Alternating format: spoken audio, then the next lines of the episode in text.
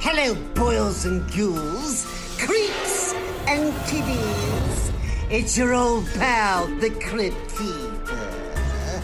Tonight's tale of terror comes from the Trick or Treaters podcast. Join them as they journey into the horrifying.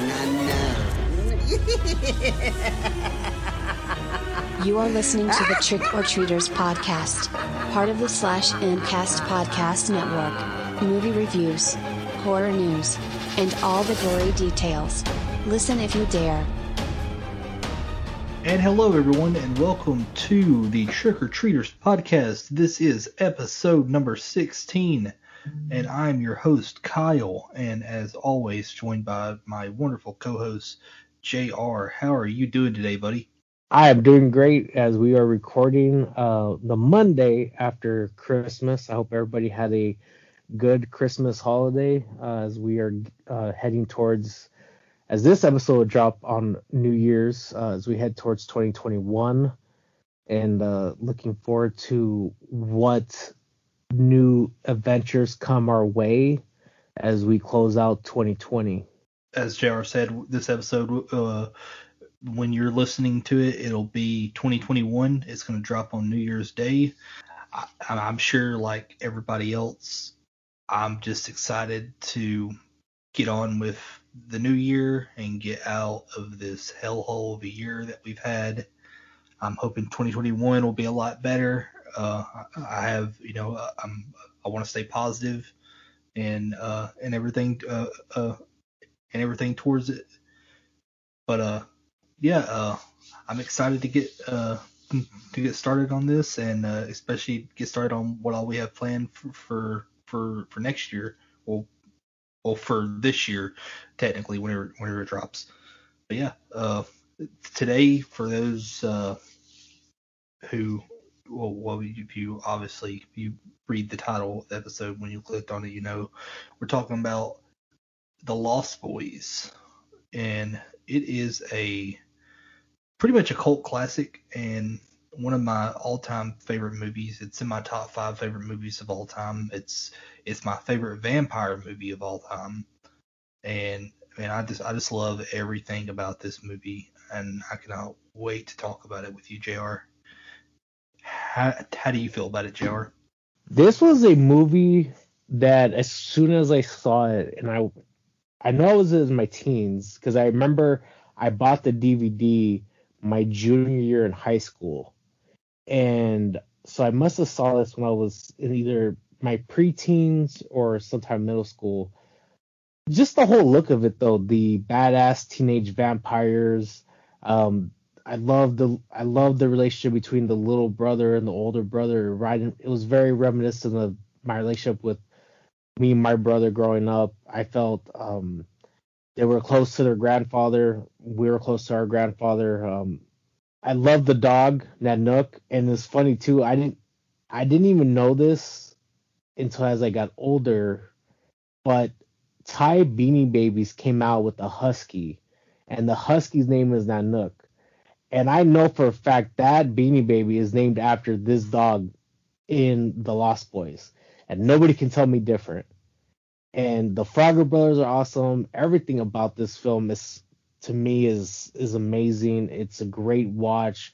I I don't think there's anything about it that's overly scary where you know you wouldn't want to show somebody that's younger. I think this would be perfect introduction for a younger person. If you have a younger sibling, a younger cousin that wants to get into horror, if you want to introduce them to you know the vampire genre, this would be I in my opinion the best film to introduce them into. Yeah, uh, I could agree with you more. Uh, with me, it's like I remember when I first saw this movie. It's just like what you said.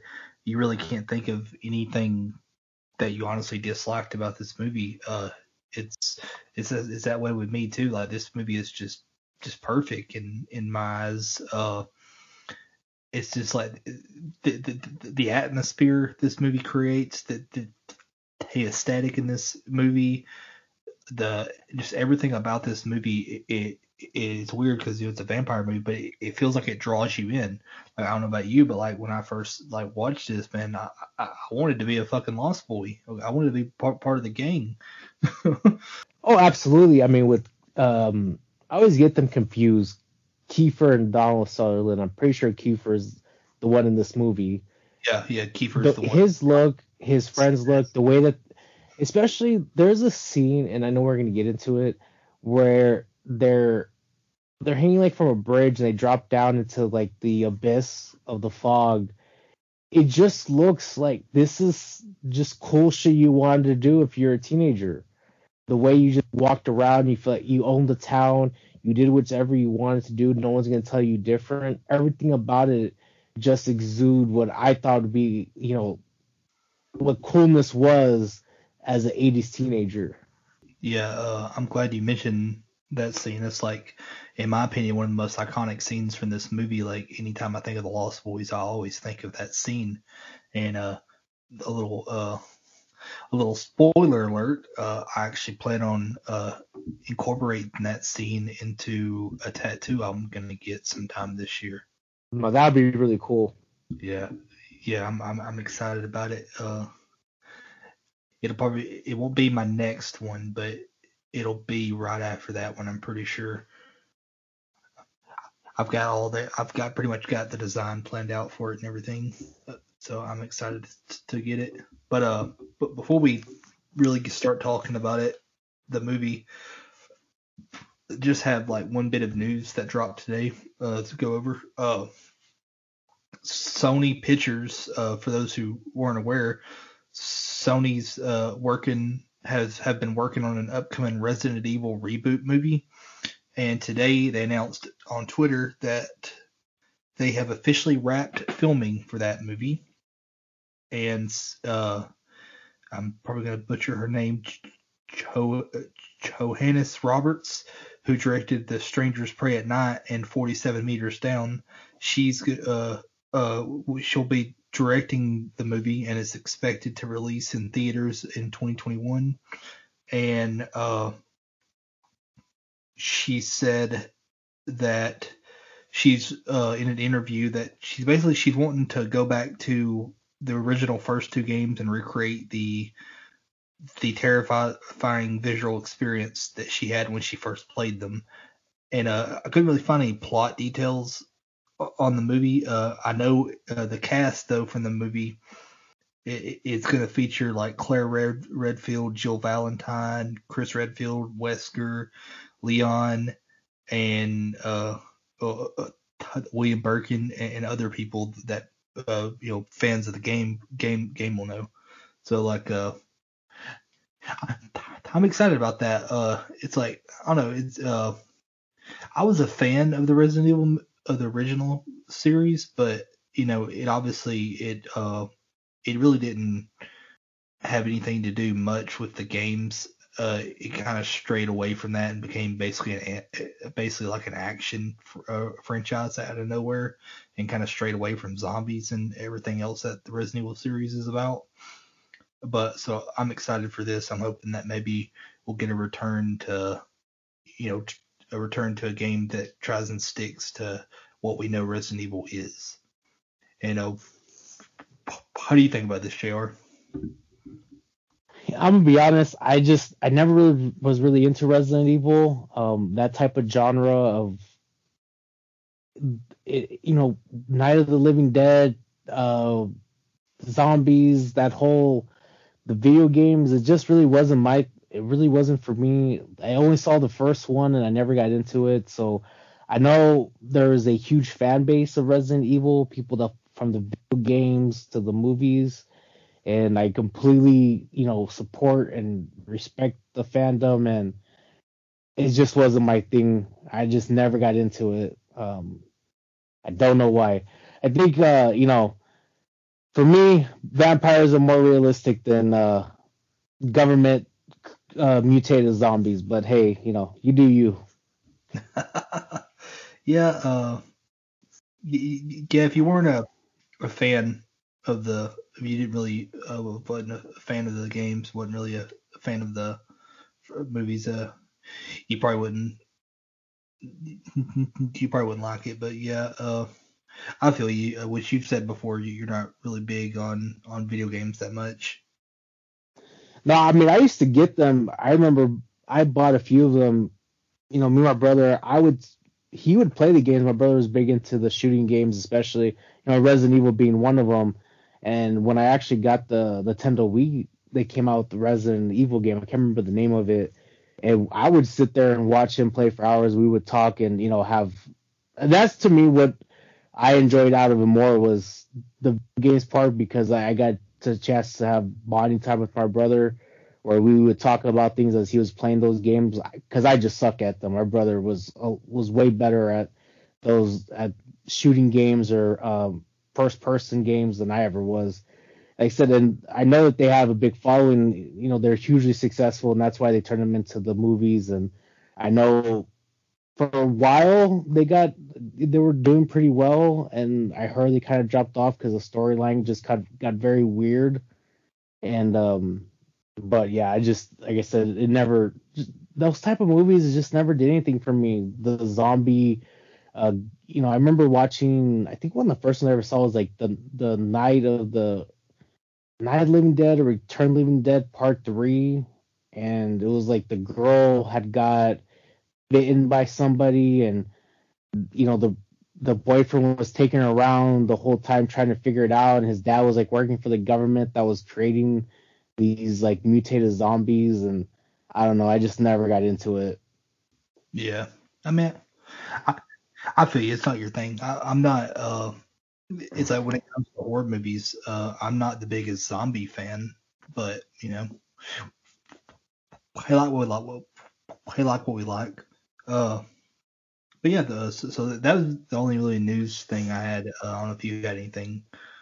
Zombieland though, I can get down with Zombieland and uh, Shaun of the Dead. Shaun, those two, I don't know it's because of it's the comedic part of it, but those two are my favorite zombie movies. Well, we're definitely going to have to add those two to our list of movies we want to cover. Uh, and I don't have any news. I think it's been uh, as we're in the holidays, it's been a, some slow news time. Hopefully, beginning in January, things begin to pick up. Yeah, that's what I'm hoping too, especially with the the the the lineup of movies we have coming out uh, in 2021 that we're all excited about. But yeah, uh, so that was it uh, with the news. So I mean, without further ado, man, let's let's get straight to it. Uh, Carmen, hit that trailer. Michael and Sam have just moved to Santa Carla, California. They're about to discover its secret. Notice anything unusual about Santa Carla yet? No. It's a pretty cool place. If you're a Martian. Or a vampire.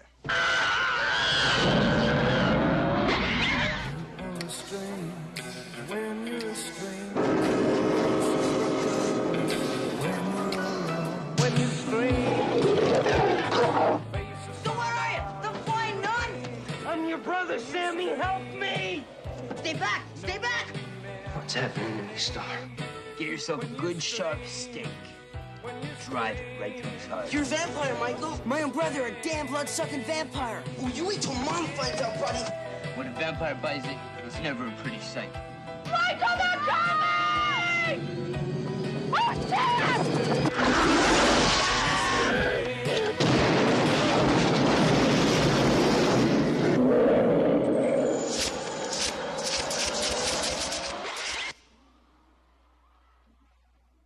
So we are talking about The Lost Boys from 1987, and it was directed by Joel Schumacher, who, even though this is one of my favorite movies of all time, I still have and never will forgive jo- Joel Schumacher for Batman and Robin.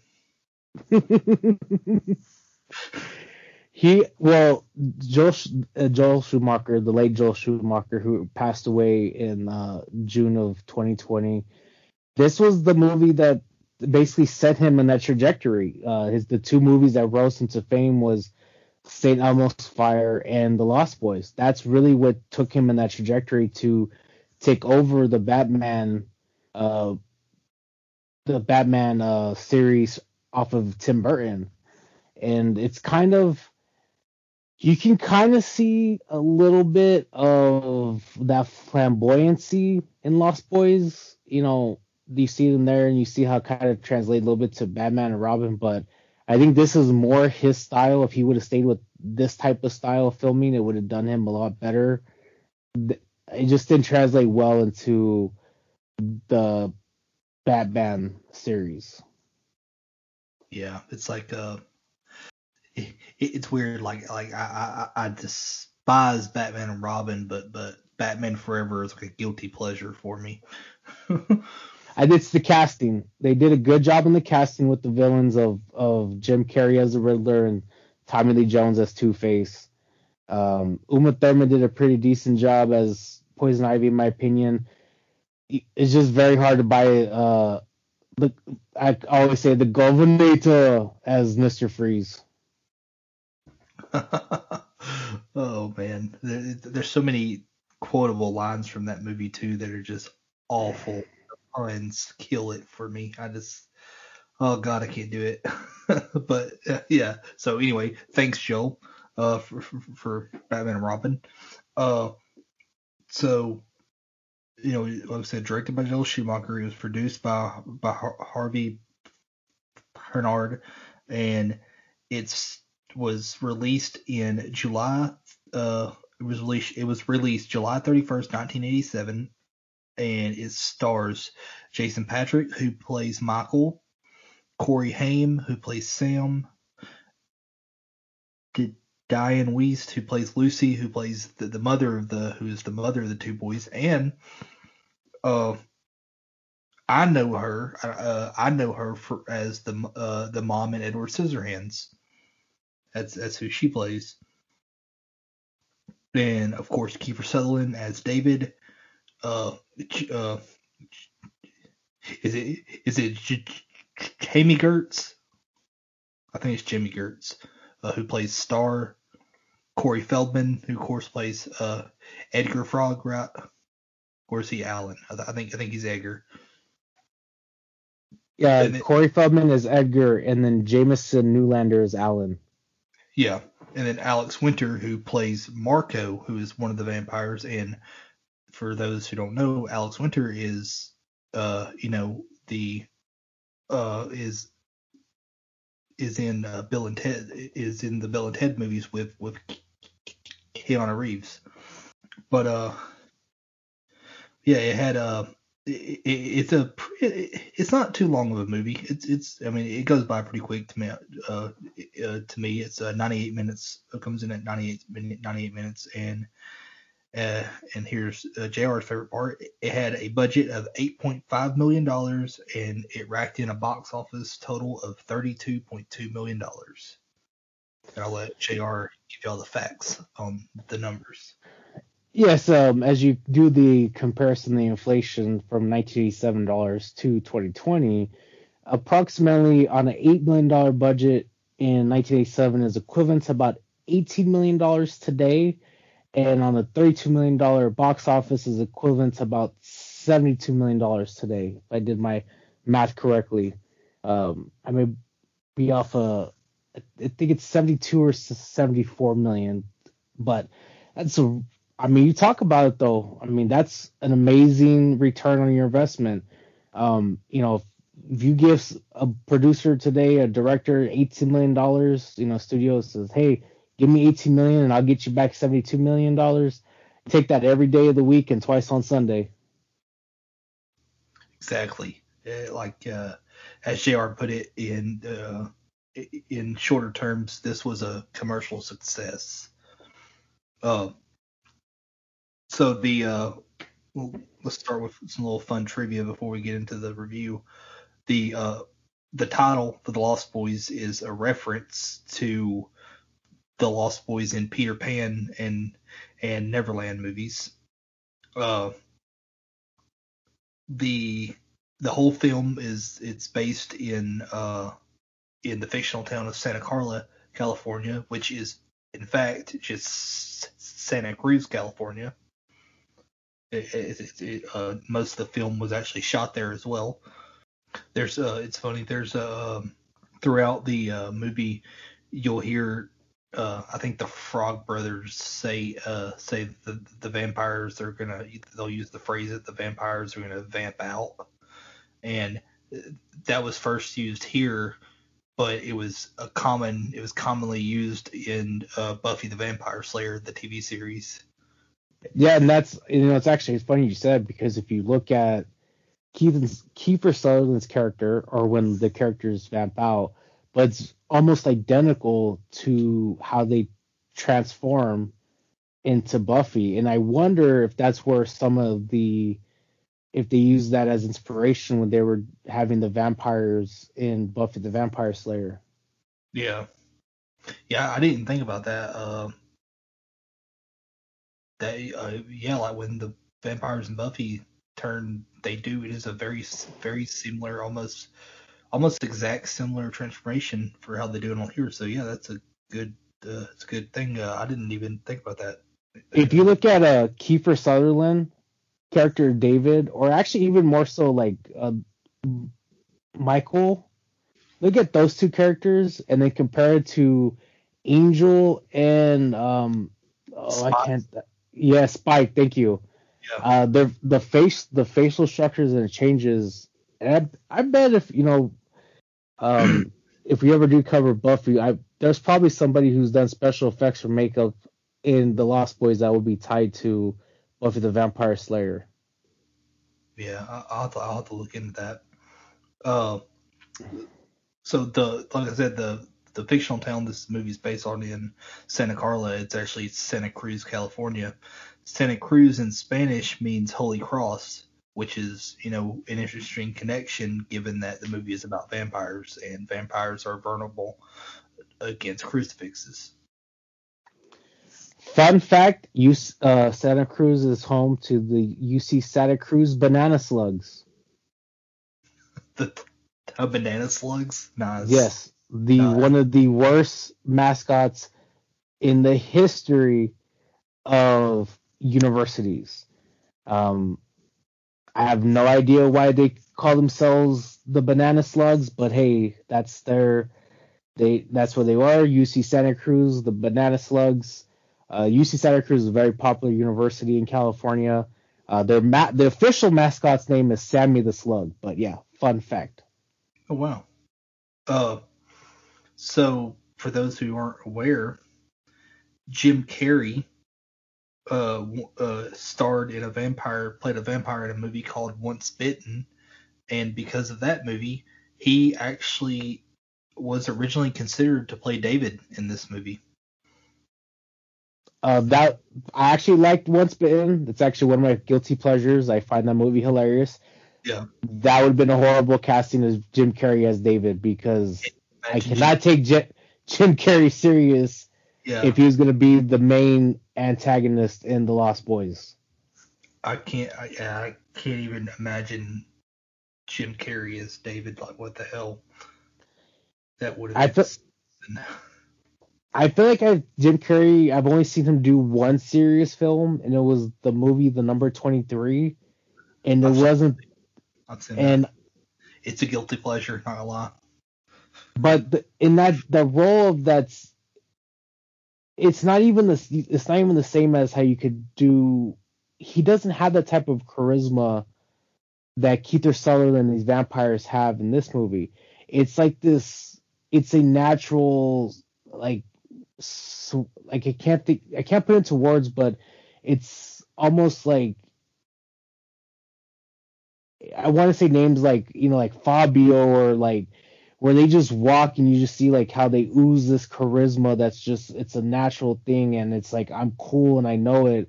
Where where Jim Carrey is just he looks like a guy that you play video games with. Like yeah. you know, I, I can't explain anything else, but it's like, hey, you want to go to the arcade and play video games? Like Jim Carrey, that type of guy where like he that's what he would look like in the '80s because if you see him in the 80s and once bitten, he looks like a, I would say like a normal kind of geeky, you know, 80s teenage character would look like. Where Keith Sutherland in The Lost Boys looks like the badass, rugged, um, 1980s character that would probably get into a bar fight. yeah. Uh, yeah. I just, man, I just that would just been hilarious though if he would have cast them. Uh, so like uh, like I said before, uh, Corey Feldman plays uh plays Edgar Frog, and uh Corey Haim plays Sam. Uh, so this was the first movie in a a, trend of 1980s movies where uh, they they called it uh, two Coreys, where where both of them uh, played in the same movie together, and this was one of the first ones that they played in uh, t- together. But after this, they played in like quite a few together. Yeah, it's um, you know, they have a a lot of history together. Unfortunately, Corey Haim passed away um in 2010. He had he he dealt with a number of issues growing up, and he uh, he just never had a chance to I think overcome his demons before his untimely death. That was, uh, from what I've read, was due to natural causes. Um, by and he ended up dying by pneumonia. Yeah. Um, but it's very unfortunate that, especially when you look at Corey Haim, he had he was so good in this film, and he had a few more films where he did very well in. But I mean, this is without his the role he played in this one, especially with with Corey Feldman, was just so iconic, and it's it's sad to see what happened. And I will say though, it's good for um, Corey Feldman, who also dealt very similar demons. He was able to um, conquer his demons, and he's still with us today. Yeah, I agree. Uh, here's a, a, a funny one. Uh, so for you and trying wanting to keep count, uh, the, the name Michael is said approximately 118 times throughout the movie. Okay. uh, and I think that will be it for now. We'll, we'll go over some more that are relative to some of the some of the in the review and everything. But yeah, uh, we're let's go ahead and get straight into it. Uh, as we said before, this takes place in Santa Carla, California, which is real life Santa Cruz, California. And the opening scene, this movie opens up. We have a flying shot, uh, and you, you're going to see a lot of flying shots in this movie.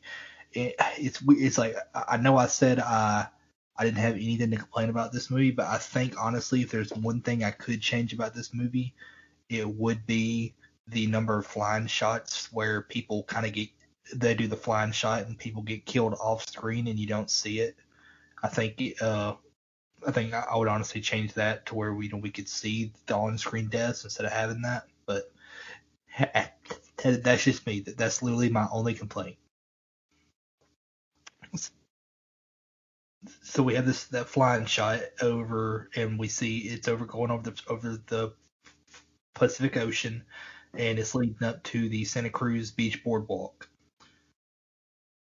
And on this boardwalk, we see a a couple on a merry-go-round, and we see this uh, we see who we know as uh, David and his gang uh, walk up to the couple on the merry-go-round, and David, who is played by Kiefer Sutherland, uh, he flirts with the girlfriend of the of the couple, and in front of the boyfriend, and which leads to an altercation between the two which ends up getting them kicked out by a security guard. So after this, the park closes. We, go to the park closing, and we see the security guard walking out to his car. And once again, like I said before, we get the flying shot that I told you you could see of. We get it here. We get the flying shot, and it, it, it's it, the flying shot is kind of showing the. It's kind of going toward the security guard and we see the security guard turn around and look up and he sees what's coming after him but we we don't see what's coming after him. He runs to his car he gets to the car door but before he can get the door open the car door is ripped off and he it goes and so does he along with it by whatever was going after him. And that's our cold opening for the lost boys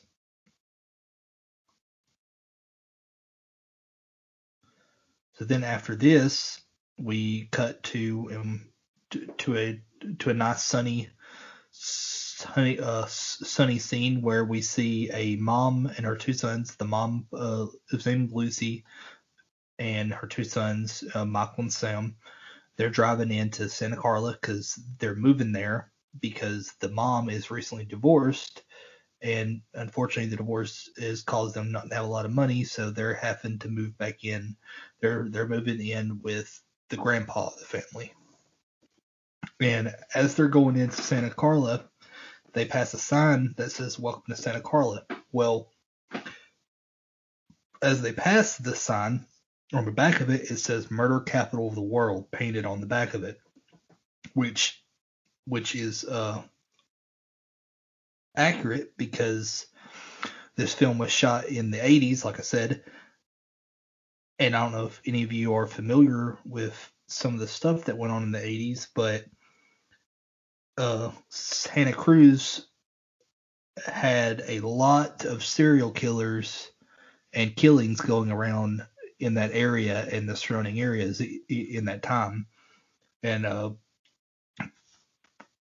we're not a serial killer or true crime true crime podcast, but if uh, if you're looking for stuff like that uh, and want to learn more about stuff like that, you can check out our friends Reverie True Crime Pro- Podcast, who are part of the Slashcast Slashing Cast podcast network with us. Uh,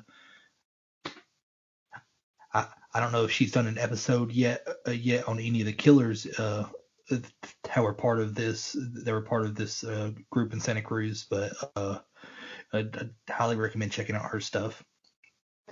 Yeah, and actually, um, one of the things is, is this film Santa Clara, a lot of these murders was going on in the early 70s, throughout the entire decade of the 70s, essentially.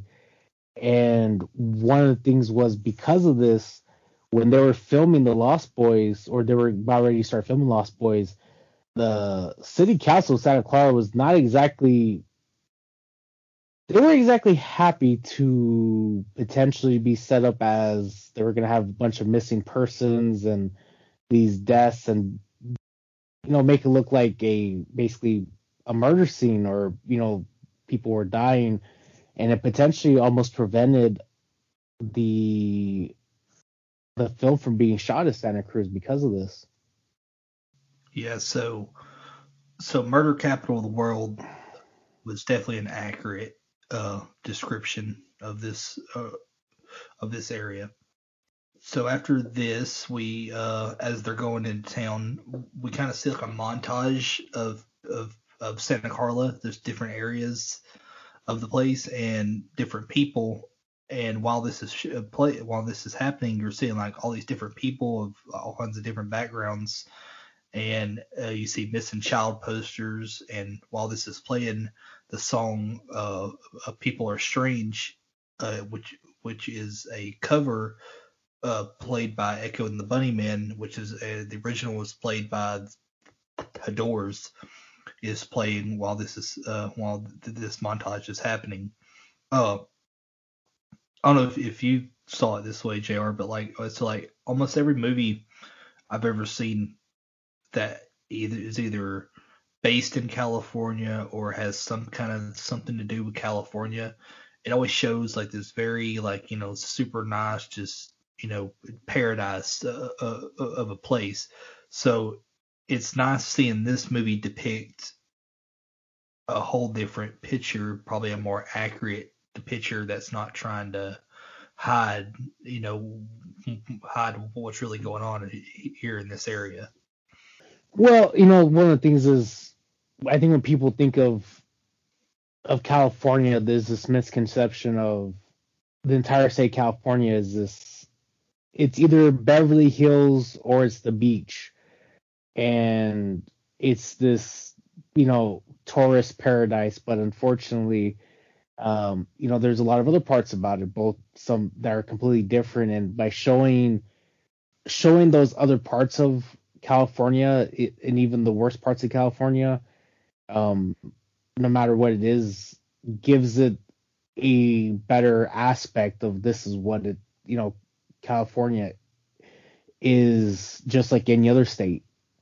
Yeah, I just thought it was nice, just the fact that you know they're willing to show a less you know attractive view of, of the state of California than what others depict it as.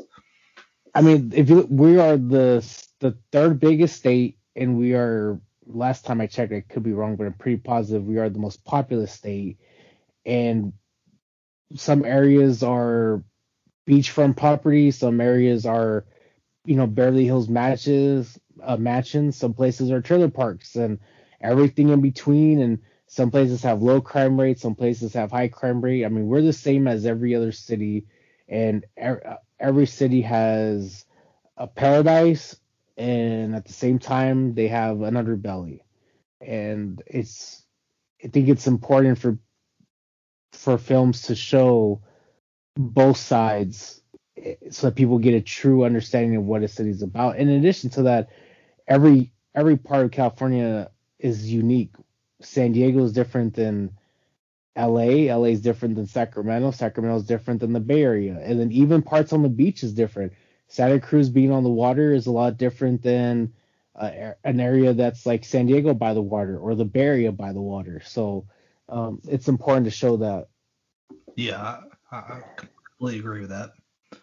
Uh, so like I said, the family's going to live at their grandpa's at the grandpa's house due to the recent divorce.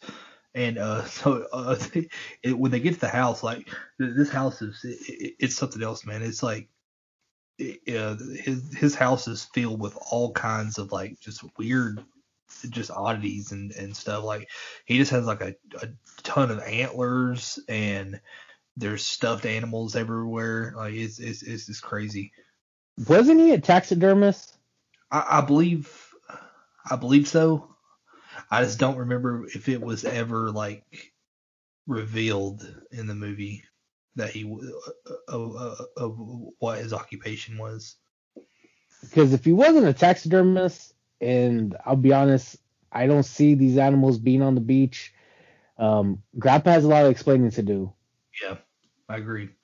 It, it's it's funny too. Uh, he whenever they get to the house, uh, Grandpa has this really uh interesting line where he tells Lucy that she's the only person he knows who didn't like get out better after the divorce than when she came in. Like I guess showing that you know uh, she didn't really get a good side of she she really didn't uh, benefit from the divorce as as most uh, as most probably would yeah, it kind of left her like you know, like I said, like the family really didn't have much money after because of the divorce and everything. So uh, next we cut to nighttime and the family is is out out at the boardwalk and at this boardwalk there is a concert going on and I don't know if you know this JR but the person playing the concert is Tim Cappello. I'll be honest, I have no idea who that is. Yeah, I mean, I didn't know too much about him until I, I started really, really, really researching him after I found I was looking up stuff for the movie. But yeah, apparently it's it's uh it's uh, Tim Cappello, and uh, from my understanding, uh, he's still he's still as active as he can be, uh, and and he does do concerts like that where he he does he tries to dance and he sings and everything, but and also plays uh, uh plays instruments and stuff uh, while everything's going on, like how he did in this concert. And uh, it's funny the, they said that this scene took two weeks to film because almost everybody at that concert was it, it was all extras and it was just literally just local people f- from the Santa Cruz area and uh, apparently they were all just some of them were just really uh, really high and and doped up and stuff, and so they they just uh, weren't really good at cooperating. And so it took like really long for them to film this this scene. At this concert, we see uh, Michael's there with Sam, and Michael notices a girl dancing uh, from from afar, and he just you know he, he just becomes instantly entranced by her. And this girl is Star, who who we said is who we said before is played by Jami Gertz, and uh he he starts making eye contact with her, and she makes eye contact eye contact with him, but it's kind of like a she's trying to pretend like she's not looking at him, but but then she she does as well. And uh, she eventually ends up walking away, which causes Michael to follow her. Now I don't know about you, Jr., but if girl walks away, I don't really follow them. I don't really know if uh if that's something you do. I don't, but I thought that was kind of odd. He just was like, "Oh, I'm just gonna stare stare at Star here, and then she's gonna walk away, and I'm going to follow her." To Michael's credit, Star Jami Gertz is a very attractive woman in Yes. this film. Attractive in real life, uh, even to the you know to this day. Yeah. Uh, and 80s is just a different time. It's like you talked about the real life Santa Cruz and the people. It's like sex, drugs, and rock and roll was was running the uh was running rapid in the 80s, and it was a very unique time. And it was you know sometimes people they look they lock eyes, and one person thinks that you know there's some sort of attraction, and it is what it is. I, it's definitely something that I didn't experience growing Yeah. up in the late 90s 2000s era but you know like you said you know sex drugs rock and roll was reigning supreme in the in the Yeah. 80s Yeah, I mean it's it's the 80s. I mean you do that today, you get put on a list. So yes for life don't follow people when they walk away unless you know you're being asked to. So after uh, Star walks away and Michael follows after with Sam, uh, we cut to uh, the the mom Lucy, and uh, uh, fun fact: uh, the reason she's named Lucy is it's a reference to Dracula's uh, uh, bride in Bram Stoker's Dracula. um i know exactly what you're talking about. Yes. Yeah. i'm trying to remember um the story now. Was it what's his name in uh harker? Is it harker's wife? Yeah. okay. I knew i was losing my mind Yeah. Yeah, Blue Lip Harker's wife Lucy, uh, who ends up Dracula wants her to be be his bride. So, uh, we cut to Lucy and she's uh, outside of a video store and she sees a help wanted sign. Well, before she walks in, uh, there's a little kid that's kind of lost and looking for his mother, and so she ends up, uh, you know, helping him out and everything and uh, uh, walking into the store with him, and then his mom walks by, and she reunites him with her mom, uh, him with, she reunites him with his mom, and Max sees this, and he takes a liking to her immediately because she helped his kid out, and you know th- th- they start making small talk here and there, and uh, you know she basically tells him that you know she's looking for a job, and so uh, uh, Max offers her a job but while this is happening, uh, D- David from the uh, start of the uh, from the beginning of the movie and his gang, they show up, and when the, they're just you know walking around the store, and Max tells them that uh, Max, who is the owner of the video store, he tells them to not come in there anymore and to leave, and so they end up leaving and they drive off on, on motorcycles.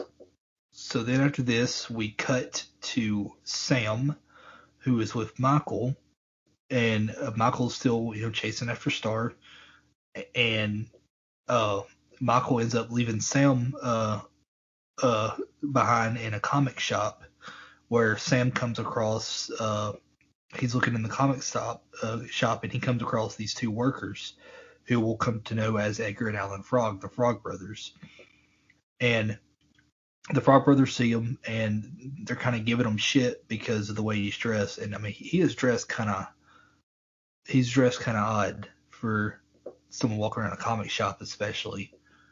They give him shit for how he's dressed and everything, and they start kind of t- trying to question his comic book trivia, trying to question him on like comic book trivia and everything.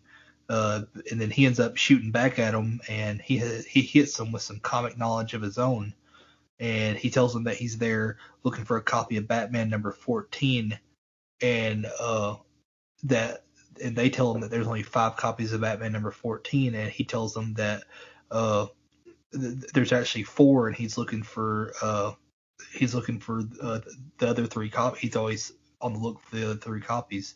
okay, I you know I, I'm a bit of a comic fan myself. I'm no expert or anything, but I'm fairly certain there's more than four copies of Batman number 14. Yeah, but it sounds good for the scene. Yeah, yeah. I mean, I agree.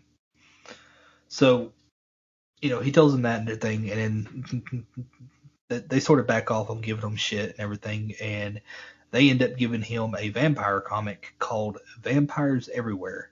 And fun fact, the, uh, the Vampires Everywhere comic, this is the uh, this was made for the movie, and the the comic shop that they're in, it's a real life comic shop in Santa Cruz.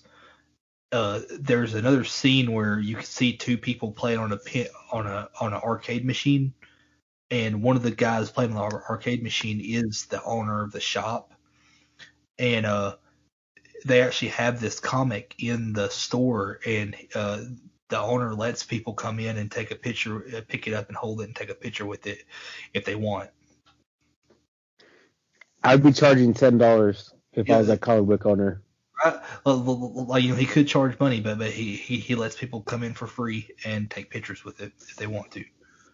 So if I'm if I'm ever out in Santa Cruz, California, I'm definitely gonna stop by here. The uh the name of the comic shop is uh it's the Atlantis Fantasy World comic book shop, and it is a like I said a real life comic shop you can visit. It's just not uh it's not exactly on the boardwalk as it is portrayed in the movie. It's a couple blocks away. But uh, so you know they give him the vampire comic, uh, and they end up telling him that that comic can probably save his life one day. And you know Sam probably is probably thinking that that these people are crazy, and he kind of shrugs it off. Uh, meanwhile, we cut to Michael, who is once again still following Star, and uh, he ends up seeing her meet up with David and, and the gang, and uh, she ends up getting on the motorcycle with David, and th- they drive off. And uh, she also has uh, has this little kid with her as well, and the little kid's name is Laddie. She rides off. She has Laddie with her. So next.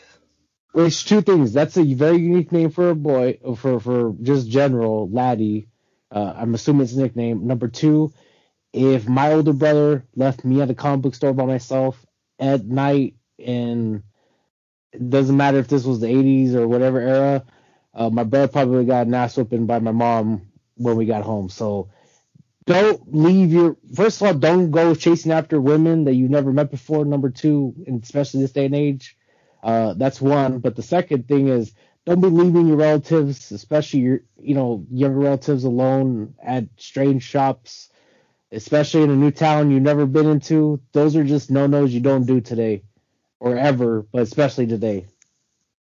Yeah, one hundred percent. Um,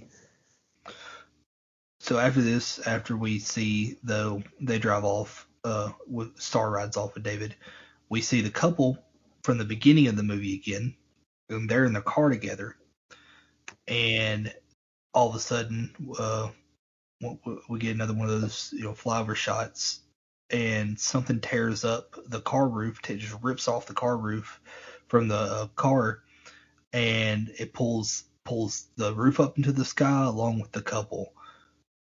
And you know, once again, we don't know what it is, but obviously something's going on here. So the next day, we see Sam, who is back at the comic shop where the, where the, where the Frog Brothers work, and they ask him if he has ever noticed anything unusual about Santa Carla yet, and he you know shrugs it off, says he hasn't really noticed anything, and they end up giving him a uh, a vampire comic book, and they said that this is basically their survival guide, and they, on the back of it they have their phone number on it, and he says to uh, that that's just in case he needs to call them and to pray that, that he never needs to call them. And so Sam, being Sam, he brushes it off once again and he mocks them by saying, I hope I never pray that I have to call you. So next we have Michael. We cut back to Michael. And Michael is he's buying a black leather jacket and eh, that that he kind of saw uh, David in the gang uh, wearing, and he's also trying to. Uh, he's also trying to get his ear pierced. First of all, like don't don't rip off other people's styles like to try and impress people. Just just be yourself. But man, Michael Michael's Michael's trying to be one of them, I guess. Yeah, you do you. I mean, everybody has their own unique style, and that's one of the things I can say for me. Um, I I have my own unique style that's completely its own thing, and I would not expect anybody to copy it because it's very weird, unique in its own way. And you know, I just tell people, you do you, and you know that our uniqueness is what makes us awesome. Yeah. Uh, yeah, I agree, man. Just you, you need to be unique, but you know, don't uh, don't purposely copy someone's style just to try and impress people. But uh, Michael said Michael's about to get his ears pierced, but before Star shows up behind him and she tells him that that that that that's a ripoff and that if he wants to get his ear pierced, she'll do it. And so they end up chatting and everything, and uh, Michael eventually ends up asking Star if she wants to go grab some food, and she says okay, and they're about to leave, and then guess what happens? David and the gang shows up and they block him in. Poor Michael. He he he almost had had lunch with Star and or dinner, whatever it is, and David and the gang show up. Poor poor Michael. And uh they end up blocking him in and it uh eventually Star ends up getting off of uh Michael's bike and she gets back on David's bike and and uh, she's to go off with uh, David. And David and Michael kind of have an altercation, and David ends up telling Michael to try and keep up, and they ride off. And so Michael chases after them, and so like David and his gang, they're on motorcycles. Michael is on a dirt bike, and so you know, not not too easy of a thing to keep up with when you're on a dirt bike versus a motorcycle. They end up riding off and they drive through the woods and out on the beach and everything, and they eventually end up going toward a cliff. And event, uh, while Michael's trying to, to keep up with, with, with the gang and everything, uh, eventually David shows up like right beside Michael, and he's kind of taunting him and everything and eventually he ends up uh ends up ta- taunting him and he tricks him and makes him almost run off uh, of the cliff right into the ocean. And so, but but Michael luckily stopped in time, and of course Michael's pissed off, which I mean rightfully so. I'd be fucking furious if I was Michael. And he's pissed off, and he ends up punching David in the face, and but but, but David didn't really seem too fa- too fazed with it, and he honestly seems to kind of enjoy it if, if I'm if I'm being honest with you. Uh, and then like the, the, this part's like really weird to me. Um, you know, obviously he he punches David and stuff, and then he tells the gang, you know, just David, and uh, you know, I'm thinking that there's about to be a fight, and David said, you know, how far are you willing to go? And then we cut to the hangout, and I'm like, did I miss something? Wasn't there supposed to be a fight? That's what it seemed like this was leading to. But then we just kind of cut to the hangout. It's like, so they're just gonna. It seems like we're gonna fight, and now we're just gonna hang out and be friends. it's, you know, looking back at this film, one of the things that these this scenes lead me to believe is how it's being set up that David is really coercing Michael and getting Michael this is part of the slow transformation to get Michael to become a vampire. These like these little things is that pushing him to see how not only is how far is he willing to go, but how far is he willing to follow David as his leader so he can become a vampire brother. Yeah. Yeah. Yeah, it's basically what's going on here. Uh, uh Michael's basically trying uh, uh, uh, basically Michael Michael wants to be in this game. He, he wants he, he wants to be with this group. But so uh so like I said, the, the, they're at the hang. The Michael takes uh, Michael and the gang take David to their hangout or lair, whatever you want to call it, which happens to be an an old hotel that used to be above in the road, but that it was unfortunately built on a uh, fault line, and there was an earthquake that happened that caused it to fall down into a cave, and so that's where they're at. That their whole lair is an underground like hotel cave thing. It's pretty cool. Uh, it's pretty cool lair. Uh, it's cool too. There's a little Easter egg here uh, in the lair.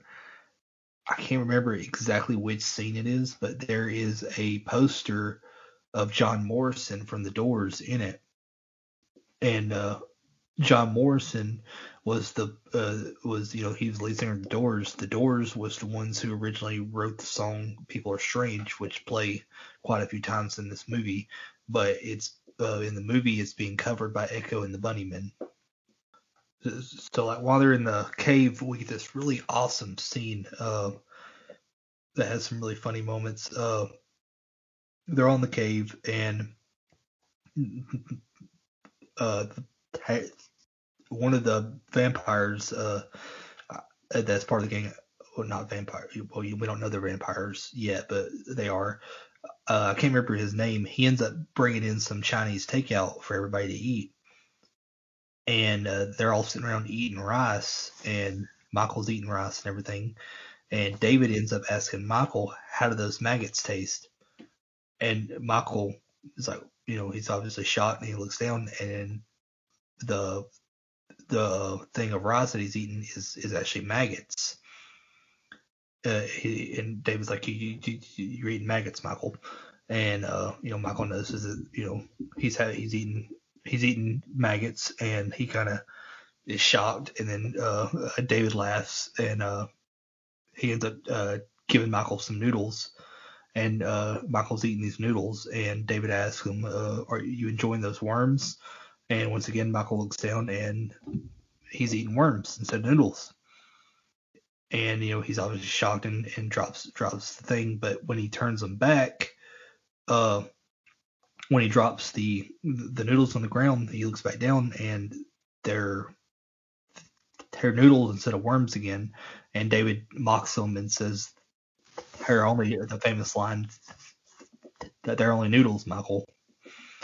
And uh, so this part is like this part's weird. It's like why didn't Michael like why wasn't Michael more concerned with the fact that the fucking food was changing from worms and maggots back to food, he honestly didn't seem like he gave a shit. Like he seemed like, okay, yeah, that's totally a normal thing that happens.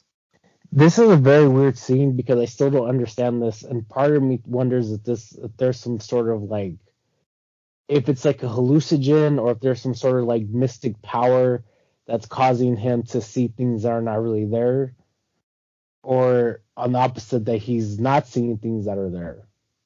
So yeah. this is it's a very I still this is one scene I still don't understand to this day how it worked out.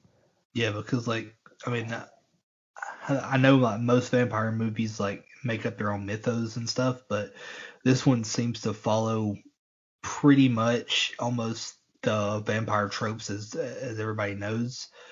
I've never heard of a trope where you know they can manipulate it, uh, stuff like that yeah, it's it's still uh, it's one of the ones where I still don't understand. And my, my only assumption is it has to be some some something where it's like he's hallucinating, seeing things that they're using it, and I don't know what's causing it. Yeah.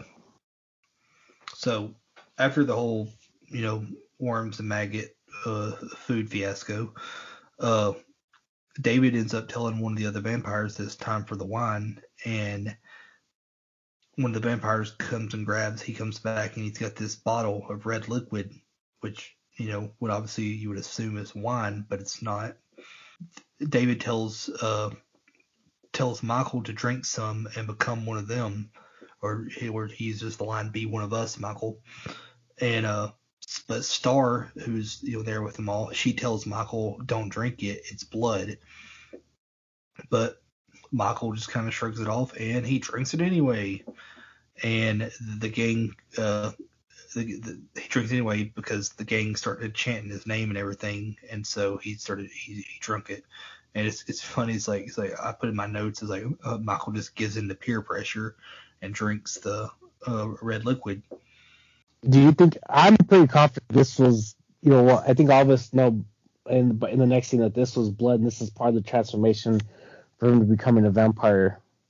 Yeah, yeah, yeah. The the the, the wine wasn't wine. It was it was the blood of the head vampire, which in the Lost Boys uh, uh, mythos of the this series, that's how you turn that's how you turn people.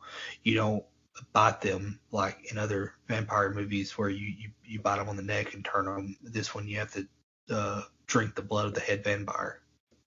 So he drinks that, and they all have they all party, and eventually uh, during the party they all end up leaving on on their on their bikes and they head to a bridge. And now we get to one of my favorite scenes and probably one of the most iconic scenes to me in the whole movie.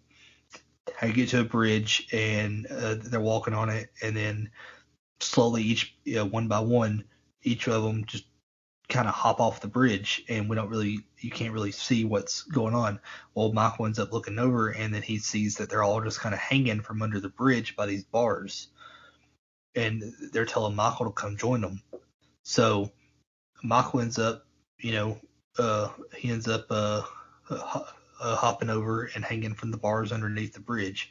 So while they're they're hanging there, a train passes over and is going over the, the the bridge while they're hanging while they're all hanging it hanging there. And I get and one by one while this is happening uh they slowly start letting go. And of course Michael's freaking out because they're hanging over this bridge and it's at nighttime. This train's you know going over so it's really hard to hang on. And there's just like really dense immense fog. Just uh, uh, like like you literally just like hanging under the bridge. You look down and you just see this endless fog and you don't know what the hell is underneath there. You can only assume it's, you know, instant death if you let go. So he sees these people just, you know, dropping off uh, one by one. He's assuming, okay, well, these people are just just committing suicide right here, basically. Uh, so one by one, they're all dropping off, and eventually David ends up dropping off and and Michael screams out for him, but and he's still trying to hold on. Uh, and then the train ends up finally getting past the the bridge, and Michael's still holding on, but barely. But everything's silent, and then all of a sudden he starts hearing them call for for him to call for Michael. They start calling his name, and it's coming from underneath him. So he's like, you know, obviously freaked out, wondering, you know, how the hell they're still alive. So he ends up eventually slipping and falling and we get this weird scene where he's like falling through this fog, and while he's uh, falling through the fog, uh, he eventually ends up falling onto his bed, and then we cut to the next morning. His part I didn't really understand. It's weird. It's like he was falling from the bridge, then he fell through the fog, and then he ends up in his bed. Like what? What exactly happened here? Yeah. So this is one of the things that is part of the vampire processes. And the problem is there's there's so many different types of mythos out there of vampires, but I'm wondering if it's like he drinks the blood and then he falls and he maybe dies and then he wake and that's why and you know basically he they put his body in his bed. That's only thing I can think of is that he something happens to where he passes out and they and they put him in his bed um, or he, I can't think of anything else that makes sense because he obviously doesn't remember what happened.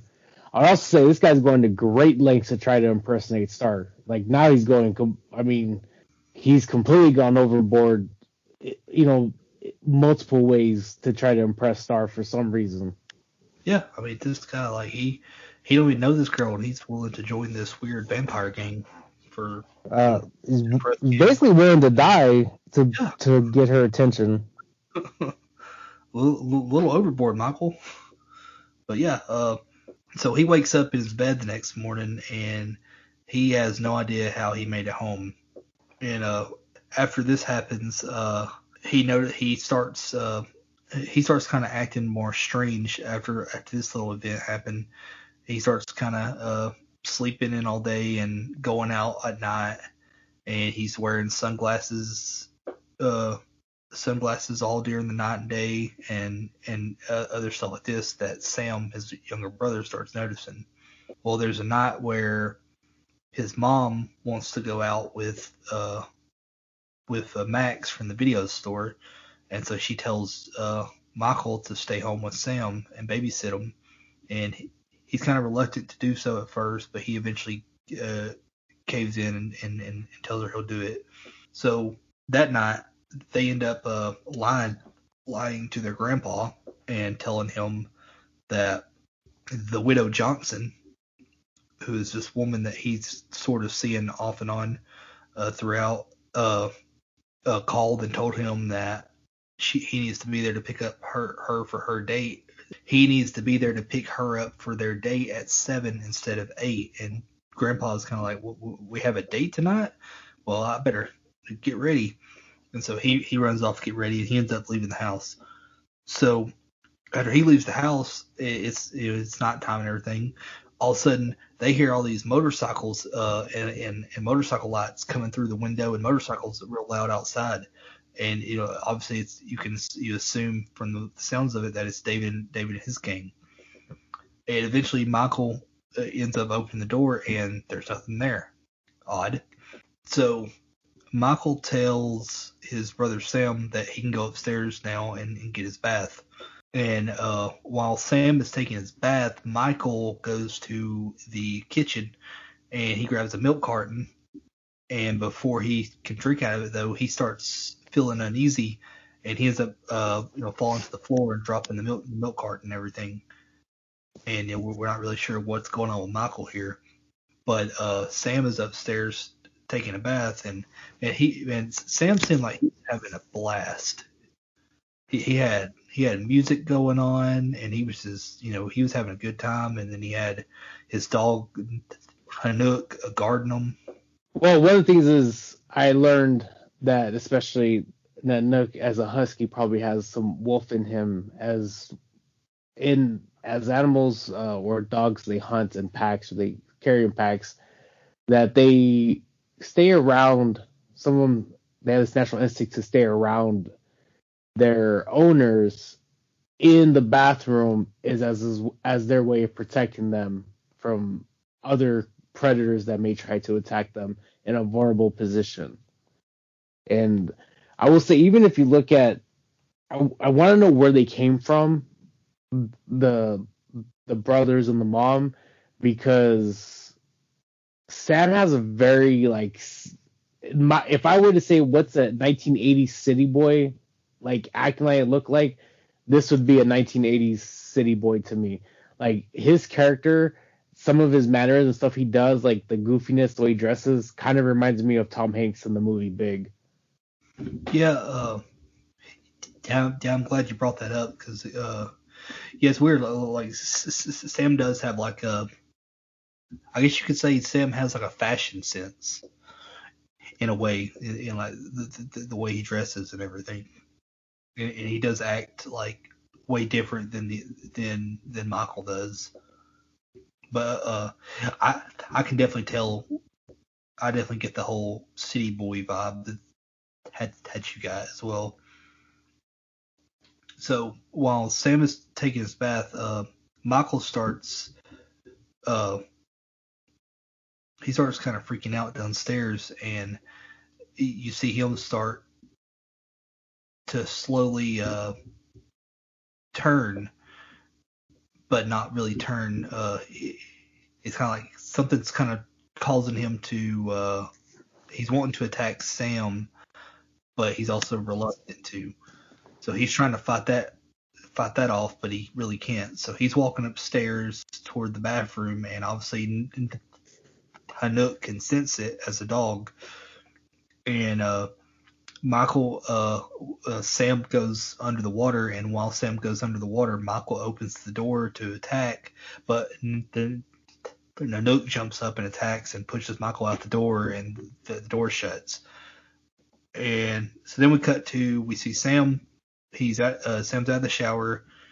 I mean, out of the bath, and he's walking downstairs, and he's trying to figure out what's going on because he sees uh, he sees Michael, and Michael's looks in really rough shape, and he's got uh, blood all over his hand, and uh, uh, Sam thinks that he attacked uh, he attacked his dog, but Michael ends up telling him that uh, no, that that Nanook attacked me and bit me because uh, uh, Nanook was protecting you from me. And Sam was like, "Oh, why would I need protecting?" And that's when he notices that Michael's uh, reflection in the mirror is fading, and so then he is he figures out because he's been reading the vampire uh, comics that the Frog Brothers gave him that he's slowly becoming a creature of the night. Uh, I love this this trope because like you know you know we know the whole mythos that vampires don't have a reflection. I love the fact that because Michael's half vampire, his reflections just sort of slowly fading, but not all the way gone. It's kind of a fun symbolism that you know he's only half vampire. He's he's not all the way gone. There's still some hope for him. Well, uh, yeah, and absolutely. That's talking about the the different mythos of vampires, and even another one, as you mentioned earlier, with Jim Carrey, Once Bitten. It was a head vampire that had to bite Jim Carrey three times for him to become a vampire, and but with this, the way that this mythos is, it shows that there is a possibility where, you know, especially as he's reading the books, that he can save his brother. So uh, Michael uh, is uh, talking to Sam, and he tells Sam that you know he's only half vampire, and that it's not until he makes his first kill that he'll turn full vampire. So you know he's still he can still be saved, and he uh he gets Sam to he helps he gets Sam to not uh, say anything to his mom. Typical brothers looking out for each other and making sure the you know that he doesn't want to get in trouble. Yeah, I mean, this is a but it's, it's, it's hilarious. It's like this guy's turned into a vampire. He's worried about, you know, he don't want his mom to find out. well, the funny thing is too is that if he tells his mom, was his mom's gonna probably think that they're on drugs. That's very true. Very true. Sam ends up drawing from from reading more comics and stuff and he, he knows that the there's a head vampire. Sam draws the conclusion that his mom's uh, boss slash boyfriend Max is the head vampire because he only goes into the video store at night. And uh, there was another scene where uh, Max's dog Thorn uh, attacked his mom when she tried to drop off like a bottle of wine to Max uh, because she ran out of their date uh, on the, the, the night before, and uh, Sam was reading like a comic book called The Hounds of Hell. That was about uh, how vampires who sleep during the day have these hounds of hell who watch over them as they sleep, and he assumes that Thorn is Max's hound of hell, and that's why he thinks Thorn is the head vampire. So in order to make up for running out on their date the night before, Lucy ends up inviting Max over to dinner. And while she's uh, while Max over at dinner, uh, Sam ends up uh, he he ended up going back and talking to the Frog Brothers, and he tells them that who he thinks is the head vampire. So they come up with this plan to try and make it uh, to try and prove that Max is the head vampire so uh, the Frog Brothers are over there at Sam's and Michael's houses, and they're eating dinner with Max and Lucy, and they they they put him through some tests to kind of test if he is actually a vampire. They replace the Parmesan cheese with garlic, and it, it's hilarious because they while they're doing this, they're not being very subtle about what they're doing at all. Like they say like the stupidest fucking lines, like where uh the uh whenever he accidentally puts garlic and then eats it and then he starts ch- uh, choking you hear sam goes yeah i bet you i bet you hate that don't you? It's garlic. And he's like and then max like no i actually like garlic it's just a lot. And then uh there's another after this happens after the garlic thing happens there's another scene where sam grabs a, a, a glass of water but it's actually holy water and he throws it out uh, on max and he's like yeah i bet it burns don't it? And then max like no it's actually cold. And so you know max has had holy water thrown on him and garlic and uh, it's not working. So they assume that max has passed the test and that he's actually not a vampire. But in reality it's because the one night that uh, it was because of the uh, there was a night where Max came over, and before he came over, David was on his way out, and Max asked permission to come in, and so since he got an invitation in, like the like the old uh, vampire trope, he was able to come in, and so since he got an invitation to come in, they're kind of rendered powerless against uh, using garlic and uh, holy water and stuff like that against them. Uh, yeah, he even also pulls out a mirror too as they um that's the last test was they turn off the lights, they put a mirror to his face. It's such they're just so annoying with it. And it's um yeah. It's such a funny scene too. The best thing too is like with the garlic part, the you know, the mom gets the garlic and you know that's in the bowl and she smells like oh my god that's you know all this garlic. And you know garlic as you know as somebody who cooks and I use garlic from time to time you cannot mistake garlic especially that much garlic for parmesan cheese. It's not even possible. So it's it's kind of it's a funny scene and especially with how annoying the froggers and Sam is being it's like there'll be a moment where you excuse him from the table and be like, "I'm gonna deal with you in the morning," as you slap him upside the head. Yes, and uh, so after this is all over, like I said, uh, you uh, Michael end up uh, on Max's way in. He ended up inviting uh, in. Uh, Michael is out with David and the gang, and they go to they're kind of going to this place where they're overlooking this bonfire party, and Matt, uh, David ends up telling Michael that the initiation's over, and David turns he full on transforms into vampire instead of the rest of the people, and so Michael's clearly horrified, and they end up flying, uh, they end up jumping over and going to, and they attack this uh, group of people at this bonfire party, and that they just like go to town on these people. Like this weird, weird part. David ends up like biting this one dude on the skull, and then blood just spurts everywhere. I thought that was weird, biting on top of the head. Yeah, the um, and as you're saying that, I'm actually going through and seeing parts of this. I'm I'm actually seeing this montage right now as we speak, and it's actually very. The, the montage is actually very good because as it goes back and forth, between Michael freaking out about it and the vampires attacking the people. It's violent, but the way that's shot and the way that they cut and put it together makes it less violent because while you see spurts of blood, but and you see people get like their necks broken, it's done in a way that is extremely chaotic, but is not as gruesome as you would think it is. Does that make sense? Yeah, uh, yeah, I get what you mean. Uh, the, the editors did a very good job taking these these violent scenes and cutting them together for this montage that makes it look a lot more tamer than what it actually is. It's done very well. I, can, I can't I, I can't tell you how well it's done. You know, as we always tell everybody, please watch the movie before you go through our reviews. But this is actually one one of the my favorite uh, montages I think I've seen with the way it's done because of how they're able to uncensor and censor this violent scene.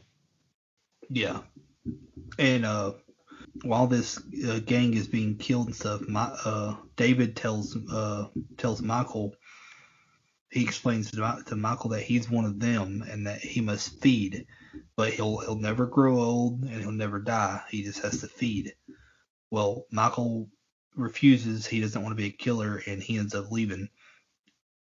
Uh, it's funny. Uh, I think I can't remember if it was a thing on the DVD or if there was an interview I saw with them, but uh, Joel Schumacher, the director, he said that the the teenage the the group of people at the bonfire are supposed to be neo Nazis, so completely fine with them being killed. Then, well, as as you see, they look like, from what I could tell, um, they definitely look like they're, I would say, a hardcore grunge rock group because yeah. there's you know there a lot of them are bald headed. There was like one mohawk I saw. They were wearing um like white white sleeveless shirts, so I don't think there was a way to tell though that they were neo neo Nazis.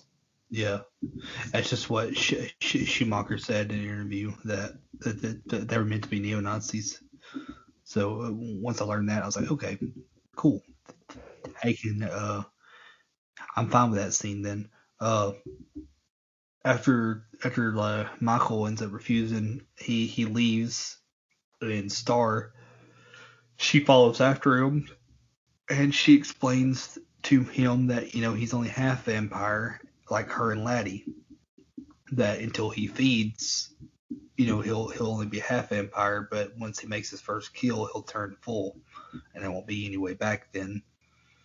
Uh, so, but Michael, he's still kind of angry with her, so he ends up kind of just shutting her off, and he ends up uh, shutting her off and everything. Well, Sam ends up uh, calling the Frog Brothers in for help.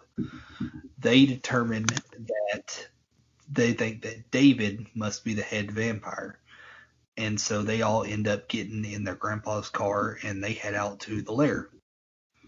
Michael goes with them, and he ends up going into the lair and he grabs a like a really weak. Uh, he grabs Star, and she's really weak because you know obviously she hadn't fed, and she and Laddie, and uh, he grabs them and he sneaks them out and and back into the car, while Sam and the Frog Brothers are out in the lair, are exploring the lair looking for the vampire nest because they want to take out uh, David, the head, the, you know, who they think is the head vampire but they're unsure though of which of the vampires is David. So they come across some of them because uh, they find them sleeping upside down in the in one of the caverns. Edgar he ends up uh, putting a stake through Marco, and who Marco is you know like I said he's played he's uh, played by Alex Winter, and uh, he ends up putting a stake toward Marco who he thinks is David which uh, while Marco's you know dying, uh, it's a really loud death, and so he obviously he wakes up the others. So they all run out and they're trying to escape, and uh, at one point, uh, right when they're almost out, David ends up grabbing uh, grabbing one of them, but uh, it, you know, it's daytime, and so sunlight hits David, and he ends up having to let go, and he's in he's in a lot of pain. Uh, there's a in this scene. Uh, if you look closely, David has one tear coming down, and that's because uh, the uh, the vampires, like when you look at them, with their those eyes, the, those are glass glass contacts, and you know obviously with glass contacts, uh, your eyes don't really have uh, can't really breathe, and so uh, after so long, it was causing so much irritation and and discomfort that that uh, that's why he has has that one tear. But uh, they said that they liked the visual of it, so th- they kept that in because it added more to the scene. Yeah, I mean that was, and as we go through and we look at the vampires as they vamp out, and as we've been recording, we're trying to look at that connection that connection of uh, Buffy the Vampire Slayer is that Joel Schumacher created this iconic teenage vampire, and that was actually exactly what Joss Whedon thought would be a teenage vampire look like, and that's why they have identical. So there isn't any shared uh, makeup, uh, makeup or costume artist that was in Lost Boys and Buffy Vampire Slayer, but the, when you're talking about the eyes, these are the exact same thing that you would see in Buffy Vampire Slayer because of this iconic imagery that you're talking about with with uh, David in this particular scene. Yeah. So they end up escaping and they get back up to the car and uh you know they're thinking that the vampires gonna come after them. And so one of the frog brothers tells uh tells Sam to uh burn rubber but he ends up uh putting the car in reverse by accident. And uh, our friend Cece from the Scream Queen she told me this is one of her favorite lines. They end up uh putting the car in reverse by accident. And when they do he hits the gas because Edgar Frog tells him to burn rubber and they end up going backwards almost off the cliff, which leads to them screaming Christ. and uh, uh, Cece says, you know, that, that was one of her favorite lines. But they end up, you know, obviously, obviously stopping before they went off the cliff and end up uh, getting out of there.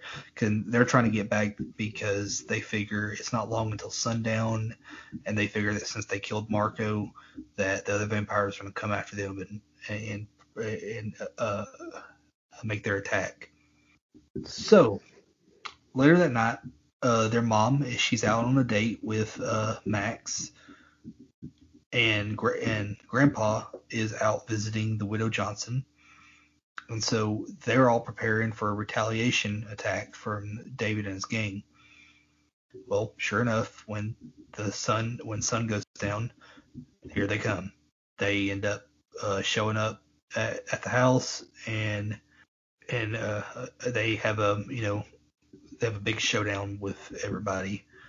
Uh, it, there's a lot of really cool deaths in this too because it's uh, the Frog Brothers also stated that uh, before this happened that that no vampire goes out the same way, and they talked about the different ways the vampires can go out, and each one of these went out in a way that they described one of my favorites. Uh, Sam shoots with this one vampire who whose actual name is Dwayne, but we don't ever ever ever hear that.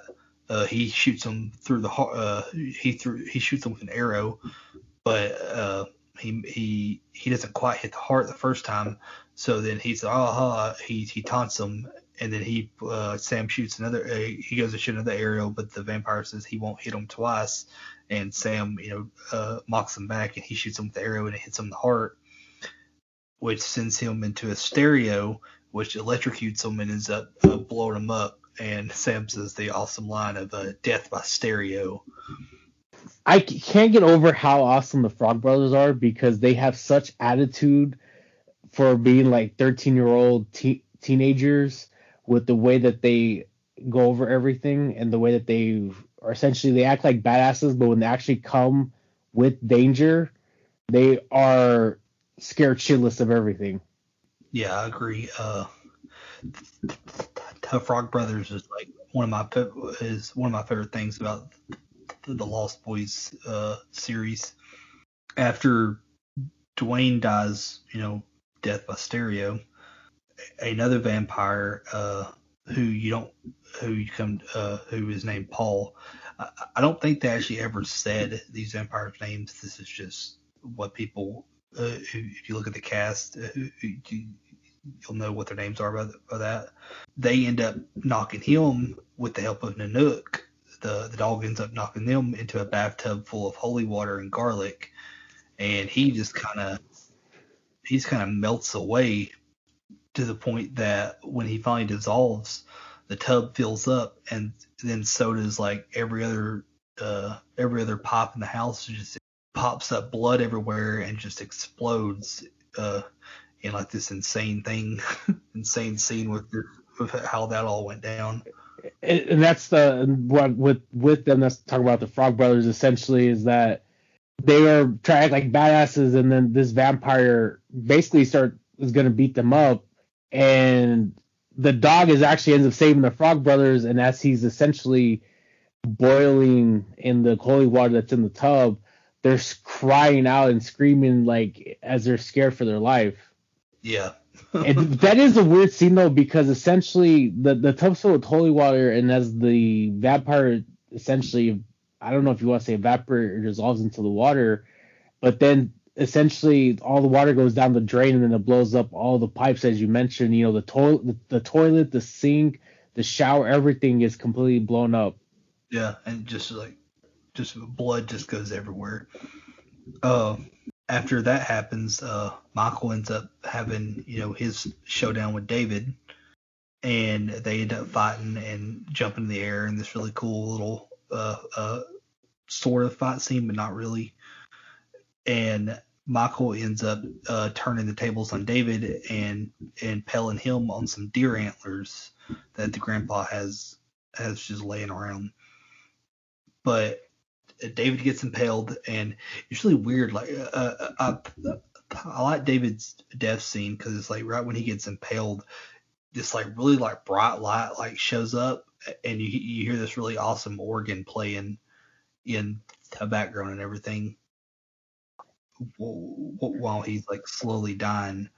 But but his death's kind of anticlimactic because it's kind of he just kind of just kind of slowly dies. Yeah, and the thing is, it's it's a very um, it's a very interesting this movie with the vampires. If you look at it, this film is 87 minutes long, but really like the deaths of the vampires or the the deaths in general really isn't until like the last like 20 minutes of the movie, and there's only about five deaths, you know, and they're all the the vampire gang, it, with the exception of the you see the montage of the the gang that's killed by the by the vampire uh, squad. Yeah, and the security guard and the the couple. So after David's dead, you know, they assume that David was the head vampire, but Michael and Star, unfortunately, they don't feel any different, meaning that David was not the head vampire. Shocker. Right. It's still in what the and as you mentioned, he gets impelled with uh, David. It still drives me crazy to try to figure out what does this the grandfather do because why does he have all these? As you mentioned, David gets impelled by deer antlers, but it's in a room filled with a bunch of deer antlers. Yeah, uh, uh, like you said before, I assume it's in taxidermy. But, and as you're mentioning that Star and Laddie doesn't feel any different, and is at this time where uh, the mom Lucy comes home from her date. Yeah, yeah. Lucy comes home from their date with Max. Max is with her, and uh, she's kind of concerned about. Uh, they come in and she's concerned and asking Sam, and you know they see all the the, the damage, all the all everything that's going on, what happened and stuff and uh, Max ends up finding, walking over, he finds David's body, but he doesn't know that uh, Star and, um, and Michael are kind of over there unseen uh, by him. Well, he ends up like kind of caressing David, and then he talks about how, uh, you know, uh, David and the others are David and the others are his boys and then he reveals to Lucy that it was his plan all along to get her boys on on the side so that her boys can have a mother, revealing that he is indeed the head vampire. And he explains that the invitation to their home is why he passed the Frog Brothers' original test. Uh, Max uh, ends up uh, getting a hold of Sam, and so he's kind of using Sam as bait. He uh, he tells Lucy that she has no choice but uh, to give herself over to him and and take his hand and let him, you know, uh, make her into a vampire. Just as he is about to bite her, see, here we go again. He's gonna bite her and turn her, but Michael drinks blood and is turned. So I guess this is there. Can you turn into a vampire both ways, or like what's going on here? it's a very um the problem is there's too much vampire mythos out there and I don't know what it's very hard to see what is what and what and obviously this is all fantasy, but none of these vampire movies play by the rules, so we don't know what makes sense and what doesn't make sense. Yeah, Yeah. I, I, I guess that there's different ways you can turn. It's not just drinking the blood. I guess you can turn somebody the old-fashioned way as well.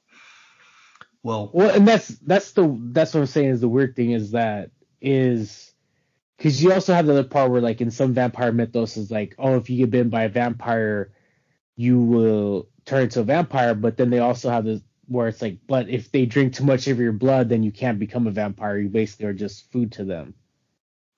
Yeah. Uh, when when Max is about to bite Lucy, they end up hearing uh, the sound of Grandpa's uh, Jeep. He, he has a very distinct horn, and so they hear that. So Max is distracted real quick, and Michael ends up diving at him as uh, Grandpa's Jeep comes smashing through the fucking window, and th- this Jeep is loaded down with fence poles that are made to be uh, made to be stakes on the front of it and he ends up impaling Max and sending him in uh, uh, into a fire into the fireplace, uh, screaming, and end up you know killing him. In a bit of foreshadowing, if you go back and see this see this movie, when the Froggers, Sam, and Michael take Grandpa's car without asking. As they're driving away, they're yelling at Grandpa. They're saying, "Do you mind if we take your car?" the grandfather's putting the fence post in, and he's the he's putting the basically a massive fence pole. He's putting it upside down, so where the spike is pointed upwards. Yeah, and uh, there's also another scene where uh, he's in the background when whenever Michael invites Max in, and he's kind of taking note that you know Max had to be invited in. So after you know uh, Max is dead and everything, Grandpa just kind of is getting out of the jeep and he's kind of just walking around, and everybody's kind of staring at him in his amazement because he's just kind of being all casual about this, like this is absolutely not a big deal. He walks over to the kitchen, he opens the refrigerator, and he grabs a root beer and he drinks it, and everybody's just kind of staring at him in you know shock. And he says my absolute favorite line in the whole movie, and just my the favorite, but just and you know he ends the movie with this great ending where he goes, the one thing one thing about living in Santa Carla I never could stomach, all the damn vampires, which means that Grandpa knew about the vampires the entire time. What makes it better is what, as he's doing this, he walks to the refrigerator. The refrigerator is covered in blood. And as he yeah. says this, as the movie fades to black, it's the mom and then Michael and then Sam is and Michael's essentially giving Sam a piggy bank ride, or at least that's how it looks. And it fades to black, like it literally like the light as because you see like the basically the refrigerator closes, so the refrigerator light goes off, and then you know their faces get darker, then it fades to black, and the, they have this blank expression on their look essentially it's them looking at grandpa like, you gotta be fucking kidding me. Like, you forget to tell us that there's vampires in Santa Carla? Like, what is wrong with you? That's so it's him saying that that very, you know, famous slime and then they're like dumped on the you know look on their face as the response back as the face of black that really just it makes for an awesome moment to end the movie on yeah, I, I, I love this ending. I love that line. It's one of my favorite things ever. Uh, what uh, going back and talking about something uh more little fun little trivia. Uh, it, when you if you look real closely in Michael's room, you know I told you how in uh the vampire lair in David and his gang's like hideout, there's a poster of uh, of, of, Jim Morrison, who is the, the lead singer of The Doors, uh, who did the original song uh, "People Are Strange." Well, throughout the show, throughout the movie, there the, the the the the cover of "People Are Strange" are played by Echo and the Bunnymen. Well, in Michael's room, in his room, there is a poster of Echo and the Bunnymen in his room here, here's one I wanted to talk to you about. Okay, so I think we uh, we completely forgot to talk about it, but I, I was gonna bring it up anyway. So at one point, Michael ends up going back to the hangout, and he comes across Star, and he's wanting to kind of get answers from her, but they end up having sex. Do you think that they picked a bad song for them to have sex to? Like, I feel like Cry Little Sister doesn't quite is is a little weird in this scene. It's the '80s, man. that's not anything in the '80s. That's just that it, it's tough to explain. I just have to go back to the response. Like it's the '80s. Things. It was just a different time, and things didn't make sense back then. Yeah, I I, I just I, like I get that the Cry Little Sister is basically like the theme song of the Lost Boys, uh, but I feel like they could have picked a more fitting song. It was just weird to me, but yeah. So that was the Lost Boys, man, and it's you know still like till this day, it's you know like I said, it's like one of my all-time favorite movies, and it, it holds up so well. Like I can literally put this on anytime, watch it, and enjoy every bit of it. Uh, besides the flyover shots, uh, just because we didn't get to see many deaths that are kind of do more off screen. That's literally, literally my only gripe about the movie. I, I I fucking love this movie. Uh, like I said at the start of it, this movie is just like the atmosphere, the aesthetic, just everything about this movie. It draws you in, and it honestly, like first time I watched it, made me want to be a part of this of this gang, and I wanted to be one of the Lost Boys and everything after watching this. But uh, as far as like uh, like I said, that's kind of like my final thoughts on it. My if I had to, you know, if I gave it a rating, uh, I'm gonna we're gonna we're just something fun here. I'm gonna give it five Chinese takeout boxes out of five because I mean, like I said, this is like a perfect movie in my opinion. Besides the small little grabs here and there. And how about you, Jr? Uh, the first thing for me is I think Joel Schumacher did a very good job with the casting. Um, the whole crew did. I think they they took a lot of actors who at the time were unknown and did a, an amazing job putting them into roles that fit them and was unique to them because I can't when you look at films any film for example no matter how good or how bad it is and you think about could this film be better? And one of the things you look at is like the actors that they portray. And even when you look at the uh, Max's character for example the the dad vampire I remember him I think I saw. I'm pretty sure I saw Richie Rich first before I saw the Lost Boys. Like that's Macaulay Culkin's dad, Richie Rich. Like how does he like supposed to be this, you know, kind of badass vampire? But he wasn't portrayed as a badass vampire for until like the last like two minutes of the movie before he got killed. They did a very good job with it. They the I can't think of the word. The dialogue in the film was amazing. They did a great job you know, especially with like the Frog Brothers and Sam was was amazing. They, I just can't think of anything that could have done better. And like I said, I think this to me was probably as it goes down as one of Joel Schumacher's. In my, it's my favorite Joel Schumacher film. I think it's probably the best film that he ever did, in my estimation. One of the things that was funny is that um, we talked about the the uh, flamboyancy of the film they asked Joel Schumacher, "Why did you do this film?" In one of uh, interview bef- that he had did in his, you know, before he died. I'm, I'm sure it was some years back. They said the reason why I did vampires is the only hot monster. Vampires are hot. Frankenstein isn't hot.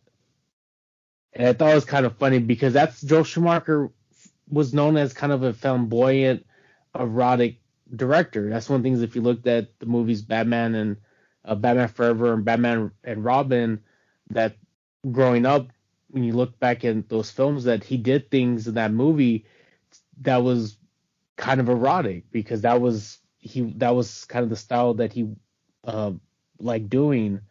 I don't think anything could have made this film better. I I think everything's done perfectly. Even like the and I under completely understand about the kills because you want to see kills on screen and it's you know especially I think and as us as horror fans, when you see a kill off screen, it's like you're cheating us. You're cheating us out of seeing a kill. Like, give it to us on screen. I think some of that stuff is done though for ratings purposes. Um, I didn't go back and check, but I'm pretty certain this got a. I want to say it's got a PG-13 rating, and not a rated R rating. Let me check real quick. And um, no, it got rated R. Um, yeah, rated R. I bet that film, if you if you re-released it, I bet that gets a PG-13 today. Oh You know, yeah. As we as we always talk about back in the 80s, the the standards was a lot more conservative than it is today.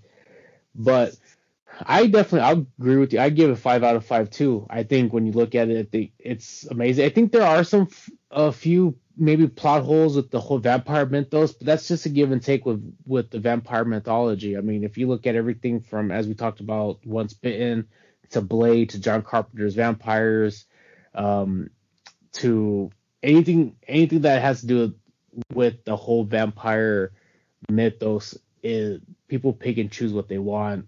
Some says garlic works, some say not. You know, some that you had to you had to you know drink vampire's blood and then you have to die and then you come back as a vampire. You know, things of that nature.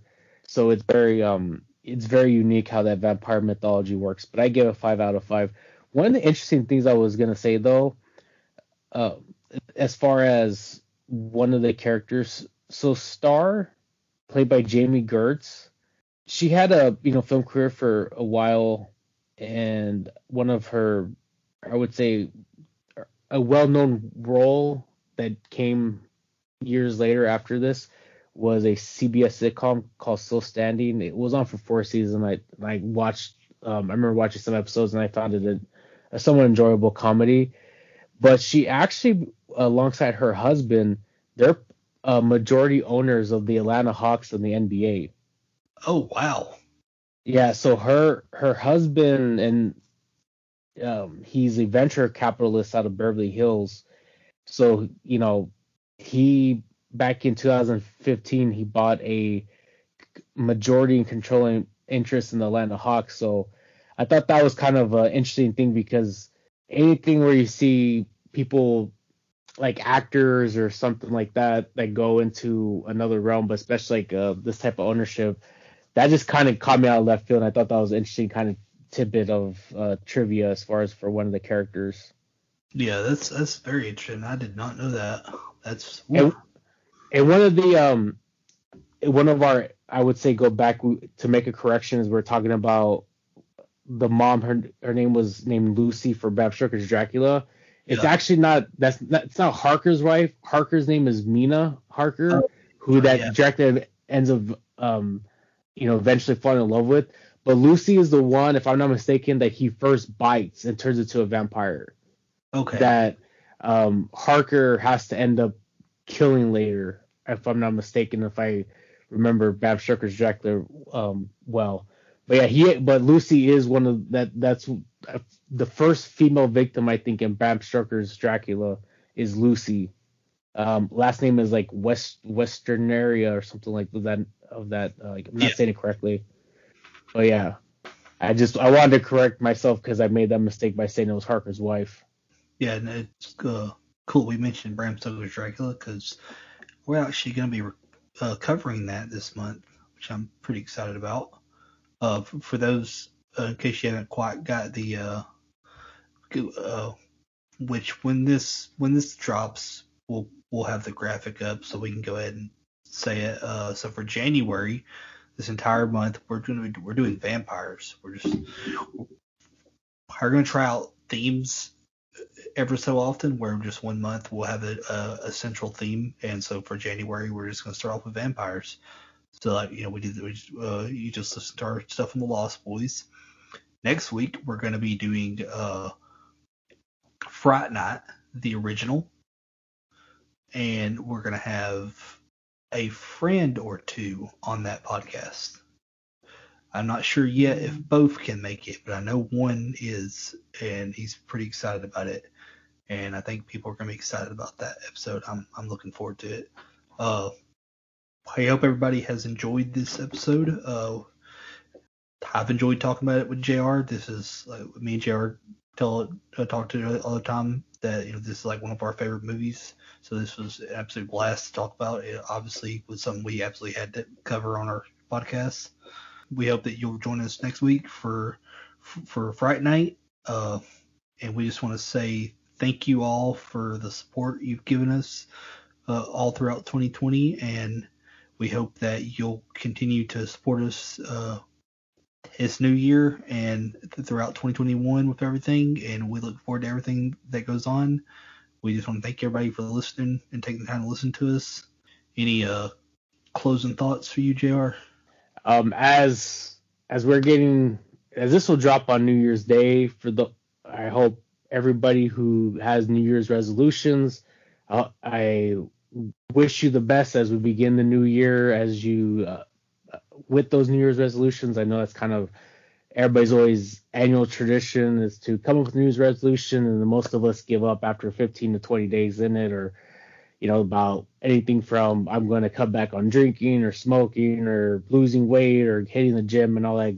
You know, uh, this year especially, I know as we're overcoming 2020, getting to 2021, you know, we need something to look forward to. So I, I hope that for those of you who are creating New Year's resolutions, whether whatever whatever it will be, from being a better person to working out to eating better, you know, taking up a new hobby.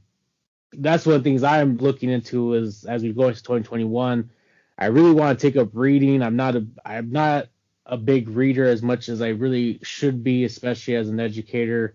I feel like I read too much already when I was in school, but I definitely one of my resolutions in 2021 is to read a lot more, and especially with there's a plethora of horror books out there that would be good to read, especially um, as we start looking at other opportunities for us to cover different topics in 2021 for our podcast. So um, I wish you the best, um, and hopefully we'll see you on the other side of 2020. You could have said said that better myself, Jr. Uh, ditto everything Jr. said, and like I said, this episode uh, you'll be listening to this episode on New Year's Day, so we just want to tell everybody Happy New Year, and we hope 2021 is, you know, way better than what 2020 was. I mean, it wasn't all that bad. wasn't all that bad, honestly. We started our podcast in 2020, and you know I'm very thankful for, for that. But uh, overall, it was just a year that I'm glad that we were able to get over with and move on from. So I'm hoping hoping for better things coming this year, and I'm excited for for for what we do and what we have planned. And I just hope that you all will continue to join us and stay with us on this journey as we share our passion of horror with everybody. And with that, uh, we must uh, bid you adieu. Goodbye. Good night. Stay creepy. Bang.